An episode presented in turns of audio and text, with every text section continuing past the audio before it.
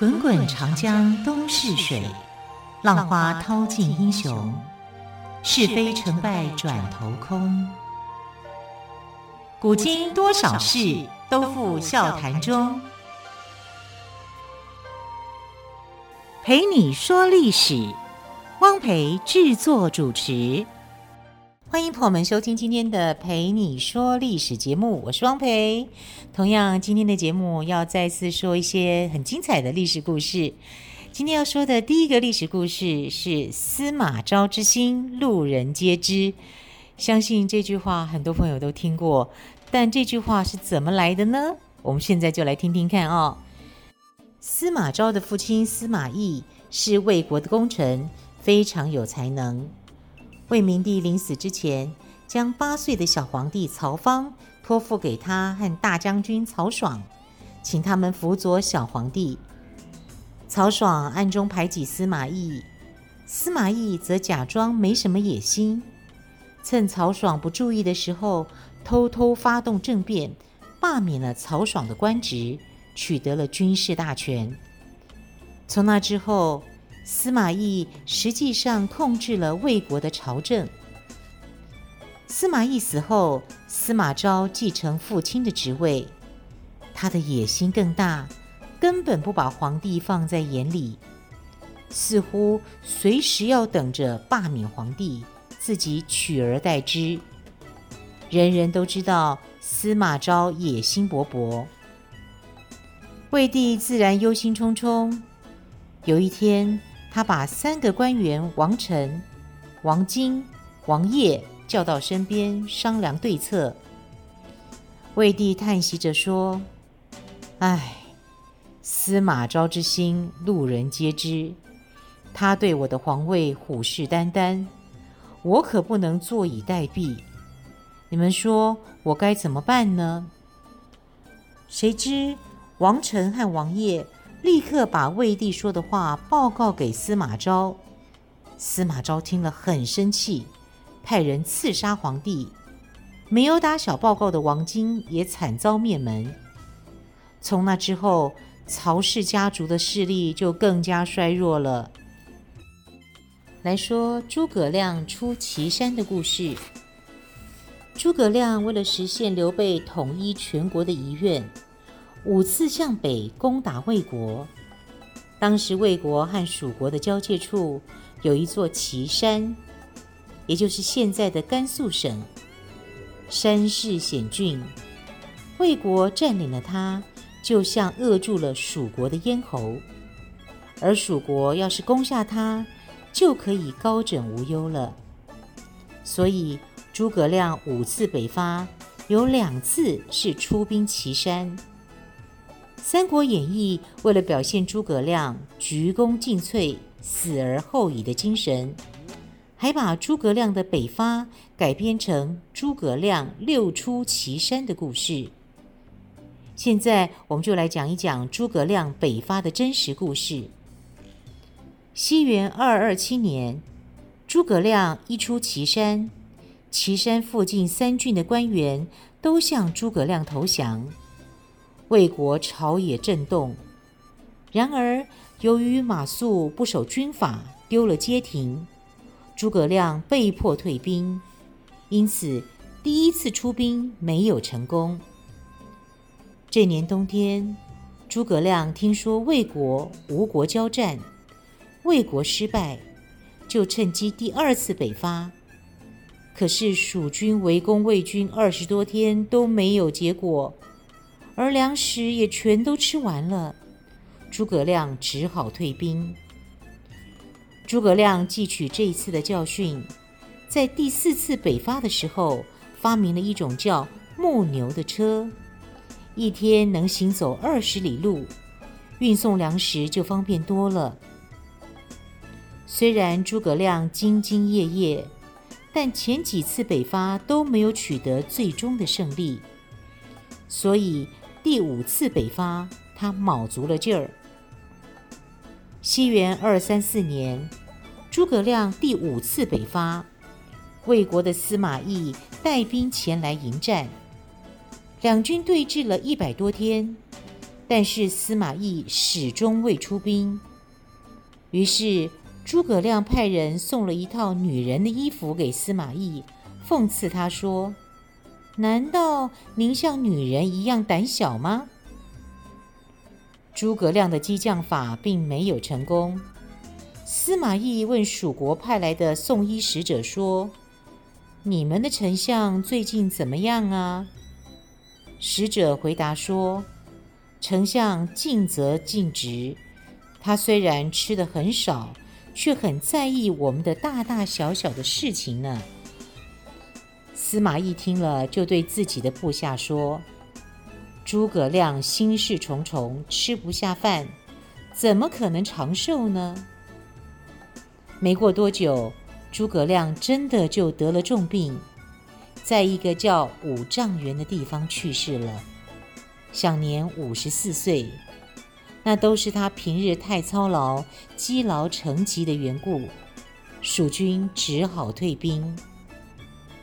蜀国和魏国实力悬殊，所以诸葛亮五次北伐都没有成功。可是他对刘备的一片忠心及治理蜀国兢兢业业的精神，在历史上留下了辉煌的一笔。唐代诗圣杜甫曾以“出师未捷身先死，长使英雄泪满襟”来表达他对诸葛亮的缅怀之情。您听过“乐不思蜀”这四个字吗？我们现在就来说这个故事。刘备的长子刘禅，小名叫阿斗。传说刘备深知刘禅没有才能，当不了皇帝。临死前嘱托诸葛亮说：“如果先生能辅佐刘禅，就麻烦您了；如果刘禅实在是扶不了，那先生您就自己当皇帝吧。”但诸葛亮怎么可能这么做呢？果然，刘禅实在是扶不起的阿斗。诸葛亮在世时，把国家治理得井井有条。敌人不敢贸然进攻。诸葛亮一死，魏国就派兵攻打蜀汉。当时蜀汉的新将领叫姜维，文才武略堪比诸葛亮。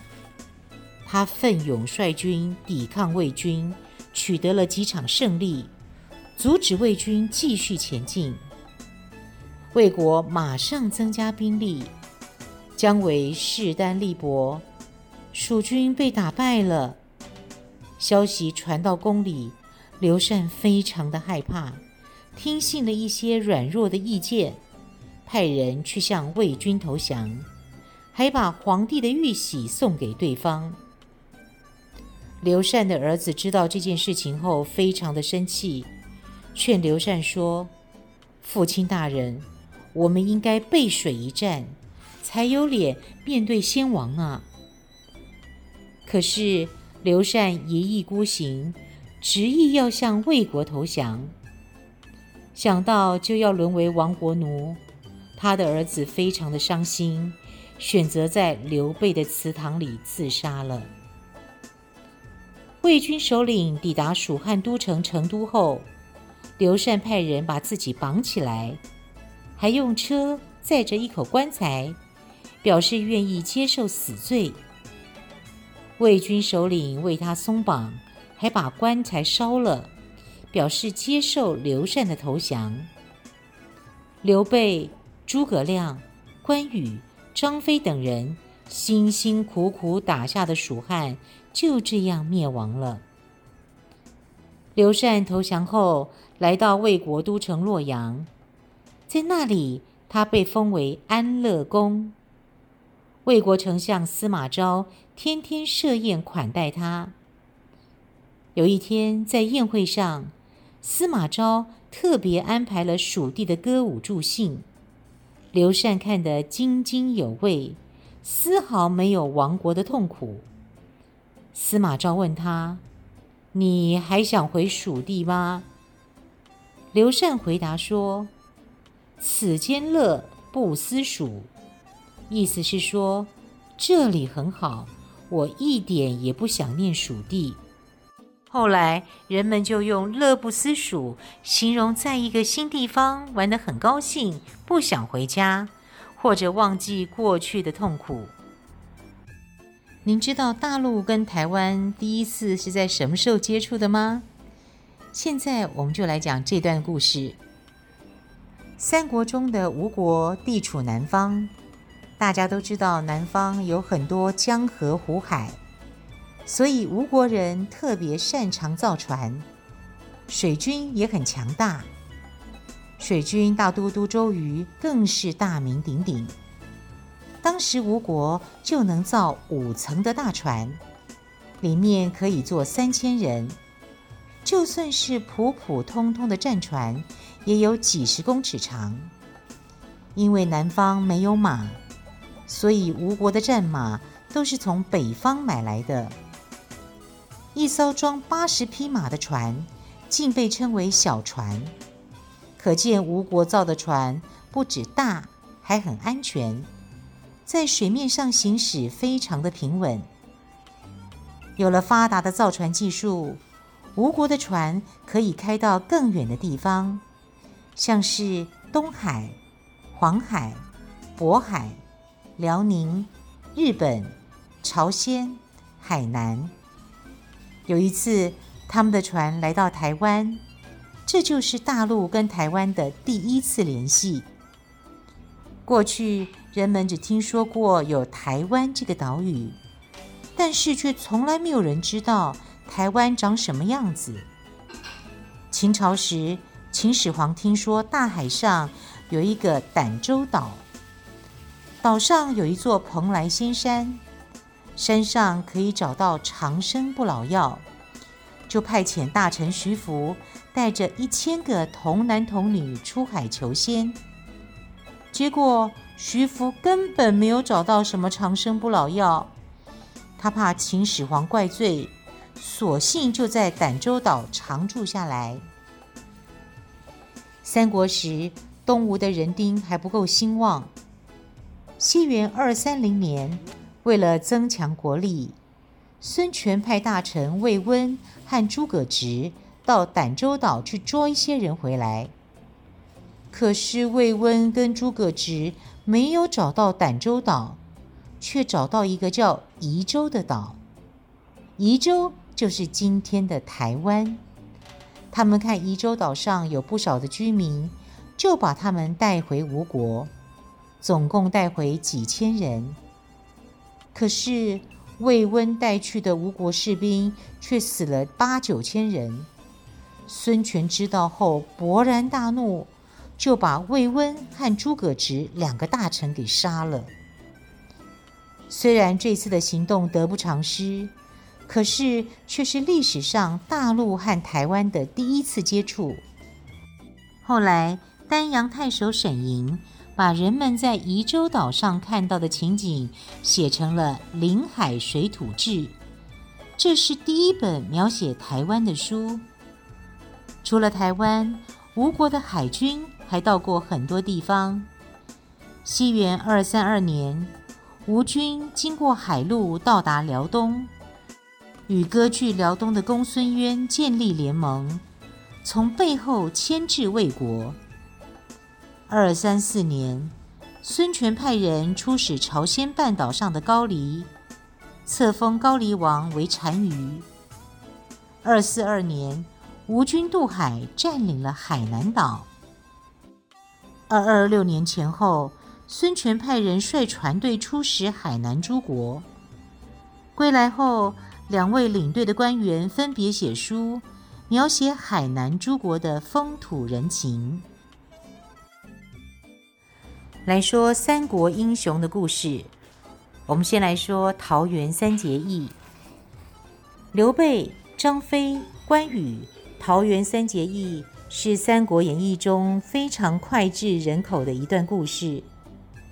当黄巾军打到幽州时，为了抵抗黄巾军，朝廷招募英雄好汉的告示也贴到了幽州。幽州下面有一个地方叫涿州，也就是在现在的河北中部偏西的地方。那里有个人身长七尺五寸，也就是大约一百八十二公分，双手过膝，耳垂到肩，长得慈眉善目，仪表不俗。这个年轻人今年已经二十八岁了。他站在榜文前看了很久，然后长长的叹了一口气，说：“唉。”这个时候有人说话了：“大丈夫不为国家出力，叹什么气呢？”这个人在他的身后说：“他的身高有八尺长，大约一百九十四公分。”虎背熊腰，声大如雷。原来前面那个人是刘备，后来建立了蜀汉政权，而后面那个人是张飞。刘备胸怀大志，只可惜英雄无用武之地；而张飞也是徒有一身本事，找不到为国效力的门道。两人一见如故，在附近找了酒馆。聊起天下大事，正聊着，他们看到有个人也到店里坐下。这个人身长九尺，大约两百一十八公分，胡须就有两尺，大约四十八公分，长得相貌堂堂，威风凛凛，一看就不是普通人。刘备热情地邀请他一起喝酒聊天。那个人自我介绍说：“我姓关，名羽，字云长。家乡有个恶霸仗势欺人，我把他给杀了，只得离乡背井。现在都快六年了。听说这里在招兵，我特地跑来参加。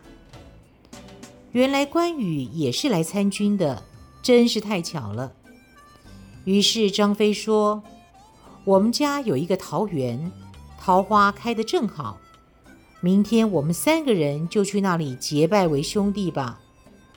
刘备和关羽欣然同意。第二天，他们准时到了桃园，还准备了乌牛、白马等祭礼。一人点了一炷香，发誓说：“刘备、关羽、张飞三人，虽然不是同名同姓。”但是今天结拜为兄弟，就要齐心协力报效国家，安定百姓，不求同年同月同日生，但求同年同月同日死。就这样，刘备、关羽、张飞三人结拜为兄弟。刘备是兄长，关羽其次，张飞最小。由于张飞和关羽武艺高强，刘备为他们打造了两把绝世武器。关羽拿青龙偃月刀，张飞拿丈八点钢矛。从此，三兄弟一起打天下。来说关羽刮骨疗毒的故事。关羽胆识过人，天下闻名。有一次，他被敌军的毒箭射中，整个左臂都被刺穿了。过了一段时间，伤口愈合了，但是，一到阴雨天，左臂的骨头就隐隐作痛。有一天，名医华佗主动上门来为关羽治病。华佗观察了一下，说：“箭上的毒药已经侵入骨头了。”你的手臂要是不就医，以后可能就不能用了。关羽说：“那应该怎么治呢？”华佗说：“方法是有的，我可以用刀切开你的皮肉，然后刮去你骨头上的毒，敷上药，再重新缝好，这样就能治好。但我怕你受不了，手术前。”我必须立一根柱子，在柱子上吊一只环，让你的手臂套入环中，用绳子捆紧，不让它挣脱，再用布蒙住你的眼睛。关羽听了，笑着回答说：“不用捆了，你看着吧，我不害怕。”就这样，关羽一边与朋友喝酒聊天，一边让华佗给他动手术。华佗用刀刮骨时，窸窣有声，血流满盆，旁边的人看得都掩面失色，但关羽却面不改色，谈笑风生。华佗被关羽的勇敢所折服，连称将军神人也。好，我们刚刚谈到了关羽刮骨疗伤，面不改色。接着，我们来聊聊关羽过五关斩六将的故事。关羽字云长，出生在今天的山西运城。他武艺超群，赤胆忠心，自古以来就受到人们的喜爱跟推崇。人们尊称他为关圣帝、关公，把他奉为武圣。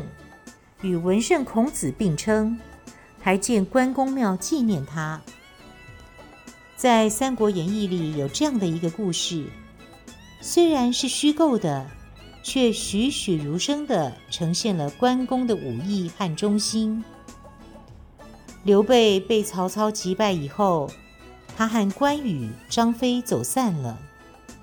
关羽为了保全刘备家人的性命，被迫暂时归降曹操，但他提出了几点要求：一是降汉不降曹，就是说关羽投降的对象是汉朝，而不是曹操；二是要确保刘备夫人的安全；三是如果有刘备的消息，就要立即离去，曹操不能阻拦。曹操对关羽仰慕已久，早就想把他纳入麾下，因而同意了关羽的要求，希望用自己的努力使关羽真心归降。关羽为了报答曹操不杀之恩，帮助曹操斩颜良、诛文丑，立下了汗马功劳。这下曹操就更舍不得关羽了。不久。关羽得知刘备的下落，就去见曹操，要求离开。曹操故意避而不见，关羽只好不辞而别。曹操知道后叹息不已，但是曹操也敬重关羽对刘备的忠心，因此没有阻拦。但是没有曹操的通行手谕，关羽是过不了关的。因此，一路上关羽闯了五个关隘，杀了六名守关大将。关羽在过东岭关时杀了孔秀，过洛阳城时杀了韩福，过汜水关时杀了卞喜，过荥阳时杀了太守王直，过黄河渡口时杀了秦琪。在张飞占据的古城外杀了蔡阳，这就是所谓的过五关斩六将。很快的节目接近尾声，非常感谢朋友们的收听。更多精彩的历史故事，欢迎朋友们明天继续收听哦。我是汪培，明天再会，拜拜。